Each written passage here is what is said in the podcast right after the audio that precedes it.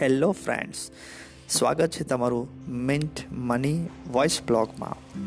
Mint money એક એવો blog છે કે જ્યાં તમને retirement investment goal base planning અને વેલ્થ ક્લિયરેશનનો મોકો મળે છે. તો સાંભળતા રહો સ્ટેટ યુનિટ એપિસોડ વન તમારા ફાજલ પૈસાને કેવી રીતે કમાતો કરવો?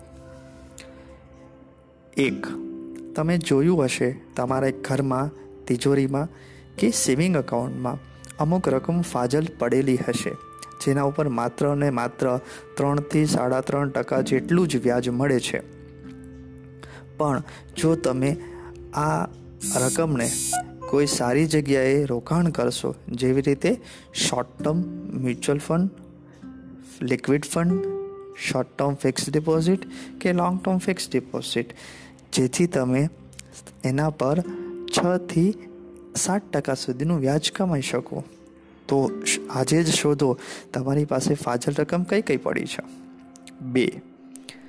તમે સારા ફંડામેન્ટલ ડિવિડન્ડ અને રેગ્યુલર બોનસ રાઇટ ઇસ્યુવાળા સ્ટોકમાં રોકાણ કરીને બી તમે તમારી આવક અને તમારી મૂડીને વધારી શકો છો.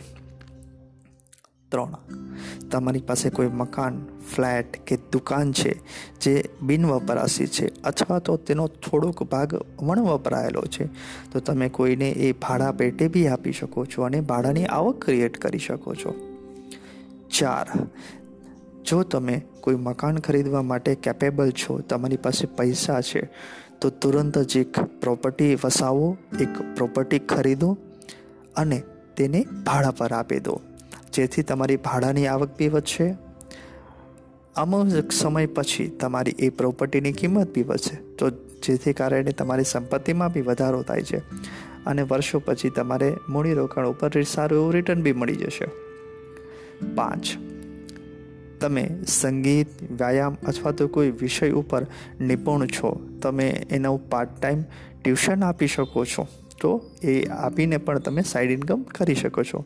અથવા જો તમે જો એજન્સી લઈ શકતા હો, તો તમે વીમા agent share sub broker post office કે બેંકનું ફાઇનાન્શિયલ કેન્દ્રની એજન્સી લઈ અને તમે તમારી આવકમાં વધારે કરી શકો છો. છ. આજના સમય મુજબ ઓનલાઈન યુટ્યુબ ચેનલ તમારે બ્લોગ રાઇટિંગ અને પોડકાસ્ટિંગ જેવી સર્વિસીસ પણ આપી અને ગૂગલ એડસેન્સ દ્વારા તમે તમારી આવક વધારી શકો છો. તો ફ્રેન્ડ્સ આ ઇન્ફોર્મેશન શ્યોરલી તમને હેલ્પ કરશે તમારા ફાજલ પૈસાને કમાતા કરવા માટે. તો સાંભળતા રહો મારી channel Mint Money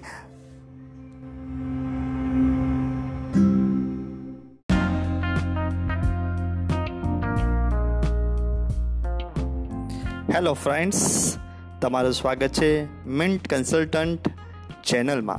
ઘણા લાંબા સમય પછી આજે મને એપિસોડ ટુ કરવાનો મોકો મળ્યો છે અને જે છે પર્સનલ ફાઇનાન્શિયલ પ્લાનિંગ તો દોસ્તો, તમે જોયું હશે, આ વાયરસના લોકડાઉન સમય દરમિયાન તમે ઘણી બધી નાણાભીડ અનુભવતા હશો. અને તમને એવું થતું હશે કે તમે તમારો પોર્ટફોલિયો ઓર ઇન્વેસ્ટમેન્ટને સ્ટોપ કરી દઈએ. અગેન એને રીચેક કરીએ. કે એક વખત એની ઉપર નજર રાખીએ કે ભાઈ હવે હું શું કેવી રીતે કરું? જેને કારણે મારા પોર્ટફોલિયોમાં અને ભવિષ્યમાં આવનારા આવા આકસ્મિક ખર્ચાઓને હું પહોંચી વળું. તો એના જ માટે આજનો એપિસોડ છે પર્સનલ ફાઇનાન્શિયલ પ્લાનિંગમાં કમાણીની વહેંચણી કેવી રીતે કરવી? તો વહેંચણી આ રીતે કરવી. પોઈન્ટ વન તમારી કુલ આવકના કુલ આવકના ત્રીસ ટકા રકમ તમામ પ્રકારના ઘર ખર્ચ માટે ફાળવી રાખો. પોઈન્ટ નંબર ટુ ત્રીસ ટકા રકમ આર્થિક જવાબદારીઓ માટે ફાળવો. પોઈન્ટ નંબર થ્રી ત્રીસ ટકા રકમ આર્થિક ભવિષ્ય માટે ઇન્વેસ્ટ કરી રાખો. પોઈન્ટ નંબર ચાર, માત્ર માત્ર દસ ટકા રકમ મનોરંજન અને વેકેશન માટે ફાળવી રાખો. જો તમે આ ટોલનો ઉપયોગ કરશો, તો આઈ એમ શ્યોર કે તમે ભવિષ્યમાં આવનારી કોઈ પણ આવી ઇમરજન્સીમાંથી બચી શકશો અને તમે અને તમારા ફેમિલીને સેફગાર્ડ કરી શકશો. તો કરવું કેવી રીતે? એના માટે તમારે છ મંથનું મંથલી એક ઇમરજન્સી ફંડ ભેગું કરવું પડશે. હવે એના માટે તમે શું કરી શકો?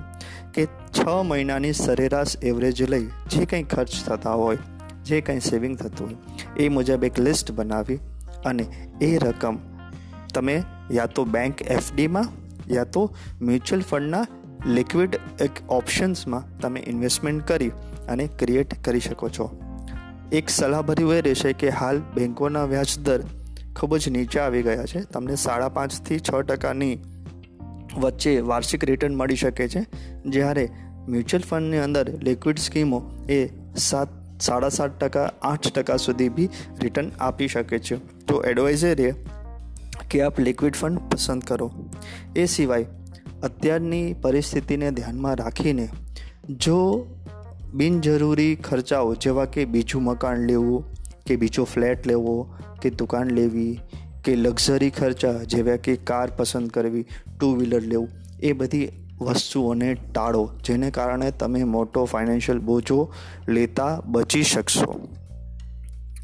ખાસ ત્રીજો પોઈન્ટ એ છે કે તમારું સેવિંગ એકાઉન્ટ સિંગલ નામે ન રહેતા, યા તો જોઈન્ટ, યા તો નોમિનેશન સાથે જ હંમેશા ઓપન કરો અને જો એ ના હોય તો બેંક જઈ અને એમાં સુધારો કરો.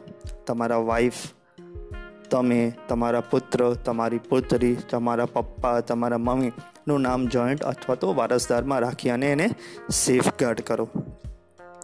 એ સિવાય મહત્ત્વનો બે પોઈન્ટ, ઇન્સ્યોરન્સ બાબતે એક, કે તમારો જે વર્કિંગ પર્સન છે, જે ઘરની જવાબદારીનો બોજો ઉપાડે છે એણે ખાસ ટર્મ ઇન્સ્યોરન્સ લેવો જ જોઈએ. બિકોઝ તો જ તમારી અસેટ અને લાયબિલિટી મેચ થશે. એનું કારણ એ છે કે વ્યક્તિ આજે રોકાણ અને ફ્યુચર પ્લાનિંગ માટે એટલી બધી લાયબિલિટી પોતાની માથે લઈ લે છે. Car loan housing loan credit card EMI તો સડનલી કમાનાર વ્યક્તિને કંઈ થાય તો એ ભરપાઈ કેવી રીતે કરવી? તો જ્યારે તમારી પાસે ટર્મ ઇન્સ્યોરન્સ હશે અને ફ્યુચરમાં કોઈ આવી અઘટિત ઘટના બની જાય, તો તમે એને મીટ કરી શકશો અને બધી લાયબિલિટીમાંથી તમે મુક્ત થઈ અને તમારી અસેટને બચાવી શકશો. અને પોઈન્ટ નંબર ટુ કે દરેક ફેમિલી મેમ્બરનો હેલ્થ ઇન્સ્યોરન્સ તમે રાખો. આજના સમયમાં ઘણી એવી સ્કીમ્સ અને પોલિસી ઉપલબ્ધ છે, જેમાં પૂરો પરિવારનો સમાવેશ થઈ જાય છે. દાખલા તરીકે, પતિ પત્ની સાથે બાળકો અથવા તો માતા પિતા અથવા તો માત્ર પતિ પત્ની. તો આ રીતની સ્કીમ્સનો લાભ લઈ અને તમારા ફેમિલીનો કવરેજ આપો. અને સમયાંતરે તમારો પોર્ટફોલિયો તમારું ઇન્વેસ્ટમેન્ટ ચેક કરતા રહ્યો. તેમાં શું વધઘટ છે? એ સિવાય જો તમારું બોનસ કે કોઈ ડિવિડન્ડ અથવા તો ઇન્સ્યોરન્સ મની બેક પ્લાનની અંદરમાં કોઈ ફંડ નજીકના ગાળામાં આવવાનું હોય, તો એને કેવી સારી સ્કીમમાં ઇન્વેસ્ટમેન્ટ કરી શકાય? તે બી વિચારતા રહ્યો અને મૂડી વધારતા રહ્યો. રાઈટ મિત્રો? તો stay safe stay home stay invested bye